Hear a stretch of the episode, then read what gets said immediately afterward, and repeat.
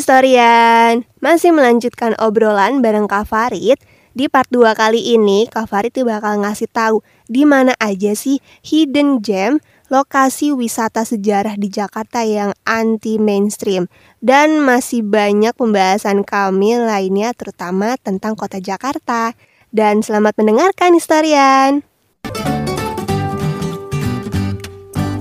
Seberapa pentingnya si VOC ini karena sampai kalau misalnya sekarang kita mikir nih perusahaan-perusahaan yang paling profit gitu, yang paling mahal, yang paling valuasinya paling tinggi, misalnya kayak Apple, Alibaba atau Google, sampai mungkin Tesla, Netflix, Samsung gitu ya. Itu ternyata tidak ada apa-apanya dibandingkan dengan profit yang sudah dihasilkan oleh VOC.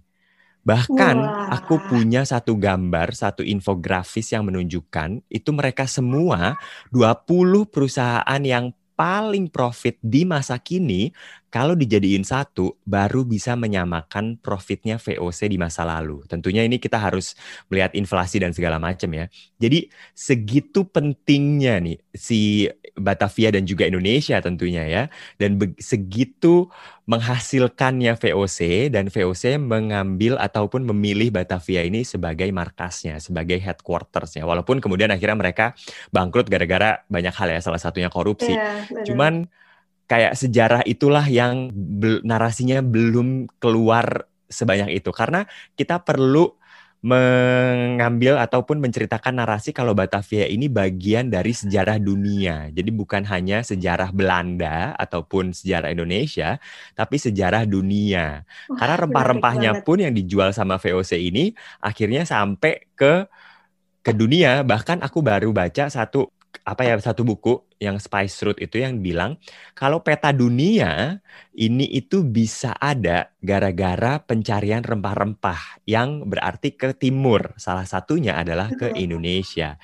Jadi sebenarnya Indonesia dan juga Batavia itu punya peranan penting. Nah, kalau misalnya ngomongin masalah arsitektur, gedung-gedung, itu juga sangat menarik. Bahkan di lapangan Fatahillah aja kita bisa melihat gedung yang dibangun di tiga abad yang berbeda gitu. Di tahun uh, 1700-an ada Museum Fatahillah, 1800-an kita bisa melihat Museum Seni Rupa dan Keramik, terus kemudian hmm, 1900-an ada di ada yang lainnya gitu kayak gedung Jasindo ataupun si kantor pos. Jadi dari satu titik itu kita bisa melihat gedung yang arsitekturnya sangat berbeda dari tiga abad yang berbeda. Keren, wow, aku baru tahu loh. Ini bener-bener aku kuliah yang ilmu sejarah pun baru tahu dari Kak Farid. Itu segitu kayaknya atau kayak segitu berpengaruhnya di Batavia sampai-sampai dapat julukan juga Ratu dari Timur yang yes, benar-benar VOC itu memegang kendali penuh atas Batavia, makanya dibangun kota Batavia, kemudian kota benteng yang lain-lain, terus akhirnya sampai jadi markas kota pelabuhan di sana. Terus kemarin um, ngomongin tentang kota Batavia, terus tadi udah juga ngomongin arsitekturnya, bahkan kalau misalnya kita jalan-jalan ke kota tua, gak cuman ngelihat dari sisa-sisa peninggalan bangunannya, tapi juga cerita di balik pembangunan kota Batavia. Nah, kira-kira Kak Farid, kalau kita mau tahu sejarah lebih banyak tentang kota Jakarta, mungkin ada tempat atau kayak bangunan sejarah yang urban legend gitu. Menurut Kak Farid, apa sih tempat yang Kak Farid itu suka banget, yang favorit, dan kenapa favorit? Di Jakarta, oke. Kalau yang favorit di Jakarta itu, aduh aku sebenarnya banyak ya. Cuman salah satunya adalah si Chinatown, si Glodok itu, Saskia. Wih. Karena si Glodok itu dia punya banyak sekali cerita ya. Mulai dari uh, cerita uh, asimilasi antara orang, kultur gitu ya. Interaksinya tuh beneran generik gitu, bukan Chinatown kan banyak ya di negara-negara lain yang Chinatown itu memang disengaja dibuat untuk turis atau wisatawan. Tapi kalau Chinatown atau pecinannya atau glodoknya Jakarta itu memang orang tinggal di situ, orang pergi ke pasar di situ gitu. Iya, Jadi beneran aktivitas banget. ada. Betul terus juga kulinernya juga bermacam ada yang Banget. halal ada yang gak halal masih ada yeah, di betul. situ gitu kan tempat minum juga nongkrong kita masih bisa ngelihat sampai sekarang loh tempat nongkrong uh, orang di warung kopi yang dulu tuh kayak apa kalau sekarang kan coffee shop udah fancy gitu kan pakai AC iya, kayak terus Starbucks. kayaknya betul bagus banget gitu kan tapi zaman dulu tuh di Glodok masih ada loh tempat nongkrong yang dibuka tuh di awal abad ke-20 19 20 atau 30-an bahkan itu tuh masih ada dan sampai sekarang masih dijadiin tempat nongkrong jadi itu salah satu favorit aku. Tapi kalau untuk walking tour, mungkin salah satu favoritku adalah Menteng ya, karena Menteng ini punya cerita dari tiga masa yang berbeda. Masa 19 masa awal abad 20 karena Menteng ini baru dikembangkan 1912 atau 1913 gitu itu kita masih bisa ngeliat sisa-sisanya. Sisa-sisanya tuh kayak bangunan-bangunan awal yang dibangun seperti Tugu Kunskring yang sangat cantik sekali menurutku Wih. ataupun taman-tamannya karena Menteng ini kan dijadikan sebagai uh, kota taman pertama di iya, Indonesia, betul. betul kan? Terus kemudian kita masih bisa melihat tuh penciptaan blok-blok sama jalan-jalan yang diciptakan sama Belanda gitu. Maksudnya jadi jalan-jalan sama blok-blok itu masih sangat rapi masih sangat teratur gitu. Terus kemudian dari dari penciptaan Belanda kita juga bisa melihat kejadian tahun 1945 karena di situ ada museum naskah proklamasi di mana proklamasi Indonesia itu ditulis gitu. Karena kan uh, rumah yang tempat diproklamirkannya proklamasi ini udah nggak ada kan, udah dihancurkan kan? Iya, sayang udah dihancurkan. Sayang sekali. He. Tapi, nah berarti yang salah satu yang pentingnya juga adalah tempat ditulisnya si naskah proklamasi ini tuh masih ada gitu.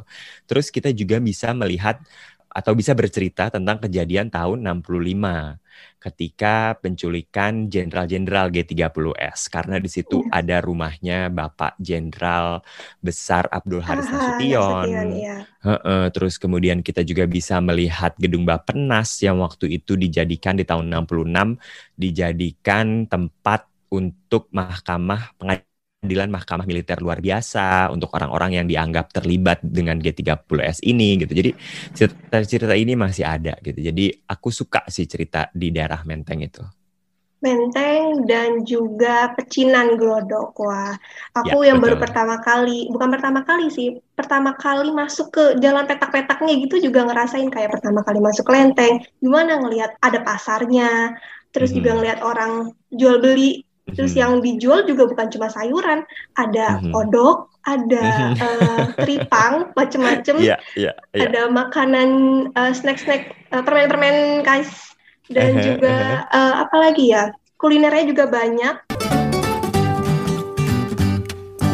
Uh, terus kak, kalau misalnya tadi udah ngomongin tempat dua tempat deh favorit favorit itu, aku penasaran nih, kira-kira kak, kalau misalnya kita ngomongin kota tua atau Sunda Kelapa, itu kan Batavia vibes banget gitu. Nah, mm-hmm. kalau dari Kak Farid sendiri, selain Sunda Kelapa dan Kota Tua, tempat apa lagi sih yang masih kerasa gitu? Kalau kita ke sana, masih terasa Batavia vibes-nya. Itu kira-kira Kak Farid uh, bisa ngasih rekomendasi Nah, kalau yang namanya Old Batavia atau Old Batavia itu kan memang di kota tua ya, di, hanya di sekitaran si kota tua itu gitu. Kalau sayangnya memang sekarang itu kan banyak sekali udah udah tidak banyak gitu gedung-gedung tua yang diselamatkan ya. Kayak contohnya adalah gedung Harmoni. Iya, sayang yang sekali.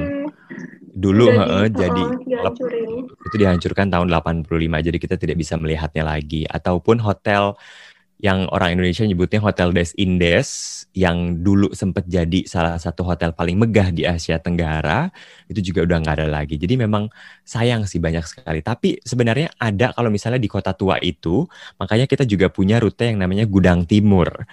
Uh, Gudang Timur ini melihat sisi lain dari si kota tua yaitu bangunan-bangunan ataupun peninggalan-peninggalan yang masih ada tapi memang belum direstorasi.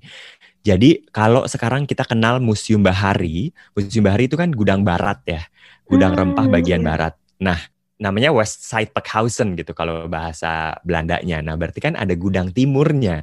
Gudang timurnya ini sebenarnya masih ada dan masih berdiri. Well, nggak utuh sih masih berdiri karena uh, udah tinggal sisa satu bangunan lagi gitu ya. Tapi sebenarnya masih ada. Itu dia adanya di belakang kampung Tongkol ya di belakang kampung Tongkol tuh masih ada dan masih ada temboknya tembok kota Batavia yang membandingkan ataupun membatasi antara si kota Batavia dan untuk melindungi si kota Batavia ini. Tapi sayangnya memang sekarang temboknya itu berubah menjadi tempat jemur baju karena dia di belakang kampung rumah-rumah orang nggak salah oh. juga sih orang-orang itu karena ya mereka nggak tahu ya itu juga tembok mereka iya. gitu kan mungkin mereka pendatang jadi mereka kurang tahu Mm-hmm. Dan tidak ada perhatian juga gitu dari uh, pemerintah untuk merestorasi si temboknya itu. Jadi mereka pikir ya udah tembok tua aja gitu kan. Itu masih sebenarnya masih ada. Terus kemudian kita kenal sekarang stasiun kota kan, yang stasiun, stasiun Beos, utama, ya. uh, uh, stasiun Beos. Tapi kan dulu sebenarnya stasiun kota itu kan baru 1920-an ya, 1929 kalau nggak salah baru selesai. Nah, berarti dulunya kan ada juga dong stasiun karena kan Batavia itu udah ada dari abad ke-17 gitu. Nah, si tram ini kan udah ada dari tahun 1700-an, 1800-an bahkan kalau nggak salah. Nah, mereka kan perlu stasiun. Nah, ada tuh dulu namanya stasiun Batavia North yang gedung stasiunnya udah nggak ada, tapi tuh kayak bekas treknya tuh masih ada gitu di sekitaran gudang timur itu. Jadi um, kalau pengen kalau kota tua yang sekarang yang kita melihat gedung-gedung tua itu memang yang jadi daya tarik utama, wisata utama. Tapi kalau kita mau lebih belusukan lagi yang agak lebih ke jalannya ke kampung-kampung gitu, itu kita juga masih bisa menemukan menurutku hidden gem ataupun eh, bangunan-bangunan, sisa-sisa peninggalan yang berharga, tapi saatnya saat ini memang belum dihargain atau belum belum direstorasi gitu sih. Sayang banget. Padahal dari situ uh, masih bisa diupayakan buat diselamatin sebelum jejak-jejaknya bangunannya itu rusak atau bisa dibilang hilang, hancur, dan kita nggak punya lagi jejak sejarah kota Batavia di Gudang Timur itu. Betul. Uh, menarik banget. Oh ya, uh, Kak Farid, ngomongin juga tentang kota Batavia, beberapa bulan yang lalu nih sempat ada wacana nih Kak, dari Gubernur Anies Baswedan yang wacananya sih pengen ganti nama kota tua ke Batavia. Nah menurut Kak Farid sebagai hmm. warga Jakarta, dengan wacana ini, yes or no? ini harus yes or no ya, nggak bisa di tengah-tengah ya? boleh, boleh, boleh. Oke, okay. aku tuh sebenarnya agak conflicted uh, Saskia. Maksudku hmm, gini, kenapa? aku ngerti kenapa Pak Anies ini ingin menamakan Batavia. Karena mungkin kalau namanya cuma kota tua, itu sangat mudah kalau misalnya kita ketik kota tua gitu kan itu kayak semuanya tuh punya gitu kota uh, kota-kota lain punya kota tua gitu sedangkan yeah. kalau misalnya kita punya nama Batavia Batavia ini dulu memang sangat megah gitu kan.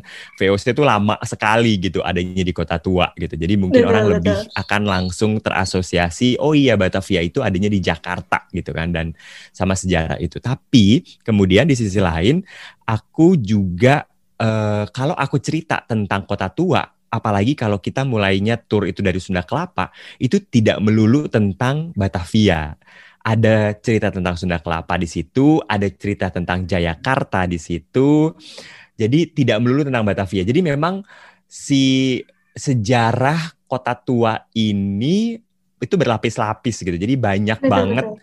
banyak banget uh, ceritanya, banyak banget sejarahnya gitu. Jadi ya aku nggak tahu sih karena aku juga bukan sejarawan ya kira-kira lebih baik di diapain gitu atau gimana gitu penamaan si kota tua ini tapi menurutku yang lebih penting lagi dari penamaan itu adalah bukan si namanya, tapi apa rencananya dari revitalisasi si kota tua. Karena menurutku revitalisasi kota tua ini belum maksimal gitu. Dan rencana untuk membuat kota tua ini sebagai destinasi wisata itu tuh udah dari berpuluh-puluh tahun yang lalu gitu.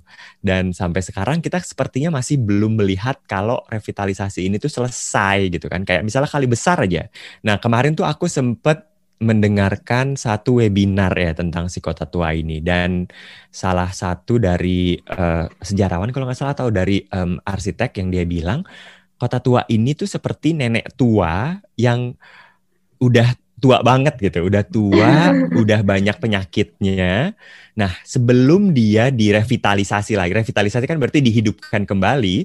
Sebelum si nenek tua ini harus disuruh bekerja lagi gitu ya, kita harus melihat dulu atau men-scan lah istilahnya gitu. Apa kira-kira yang harus dibutuhkan?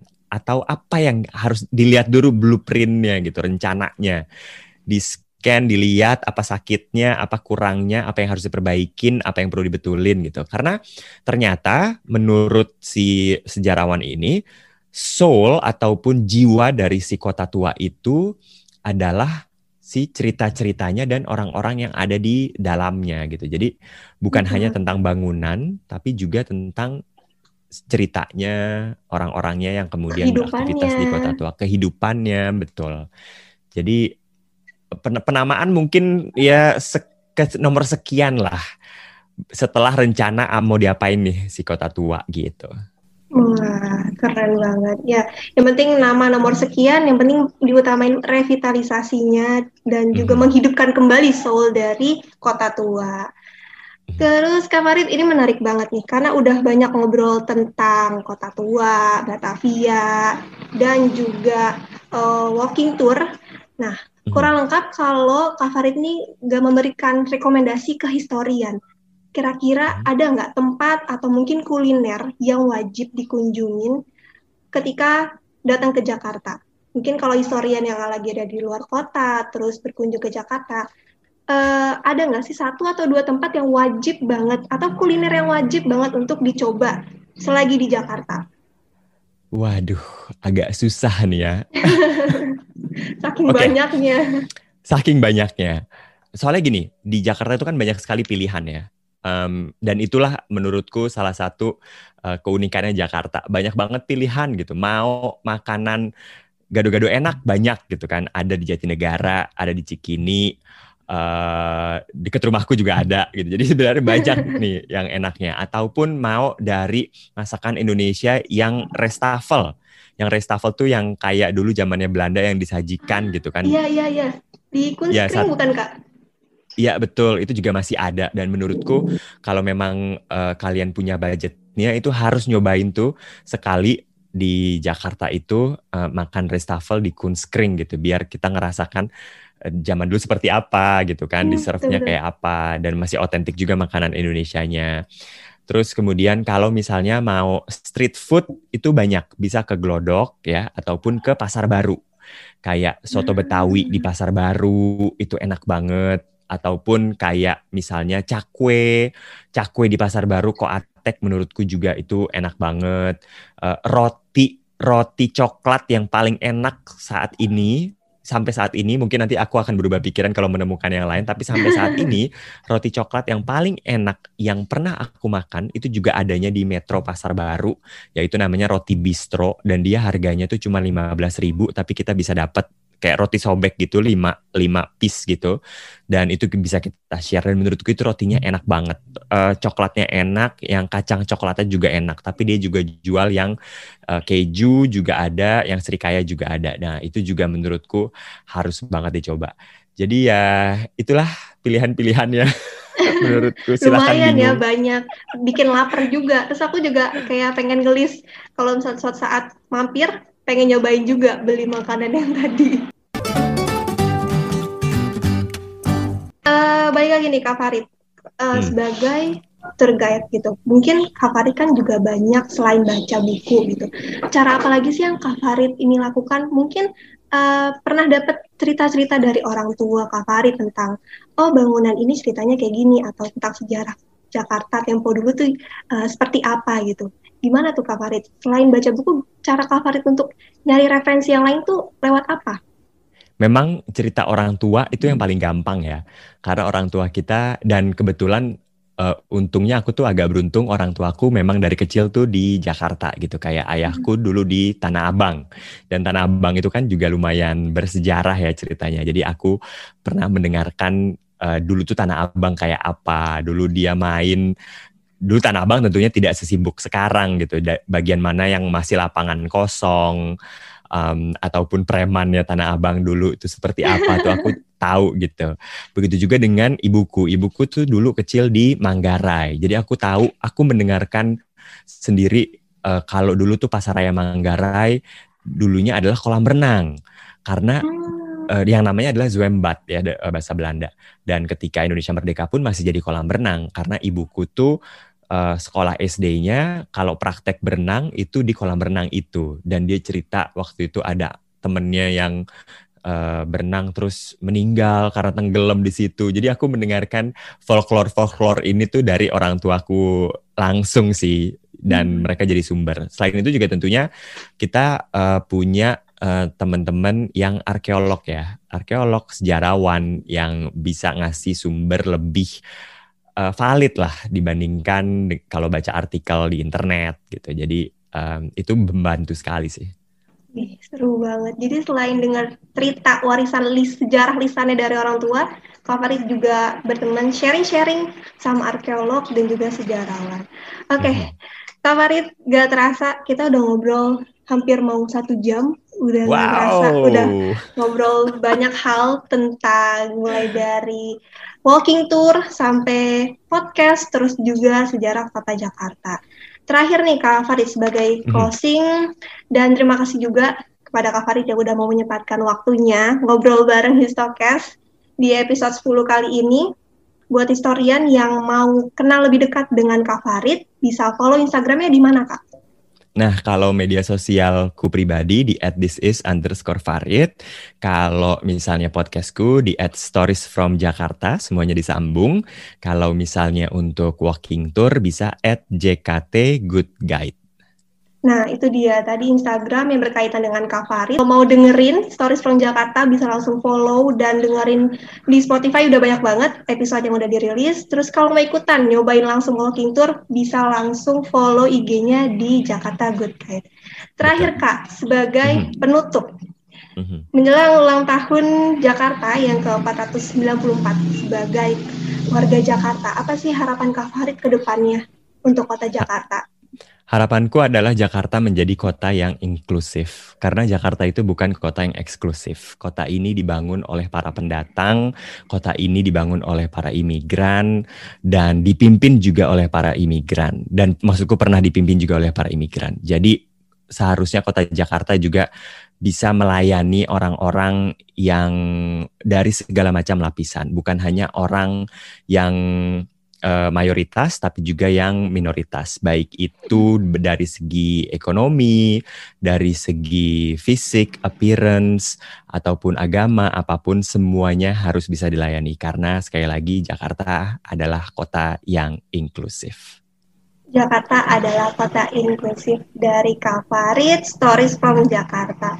Terima kasih banyak Kak atas kesempatannya dan juga waktunya udah mau diajakin ngobrol bareng sama Istoket kali ini. Dan buat Terima historian, kasih udah diundang.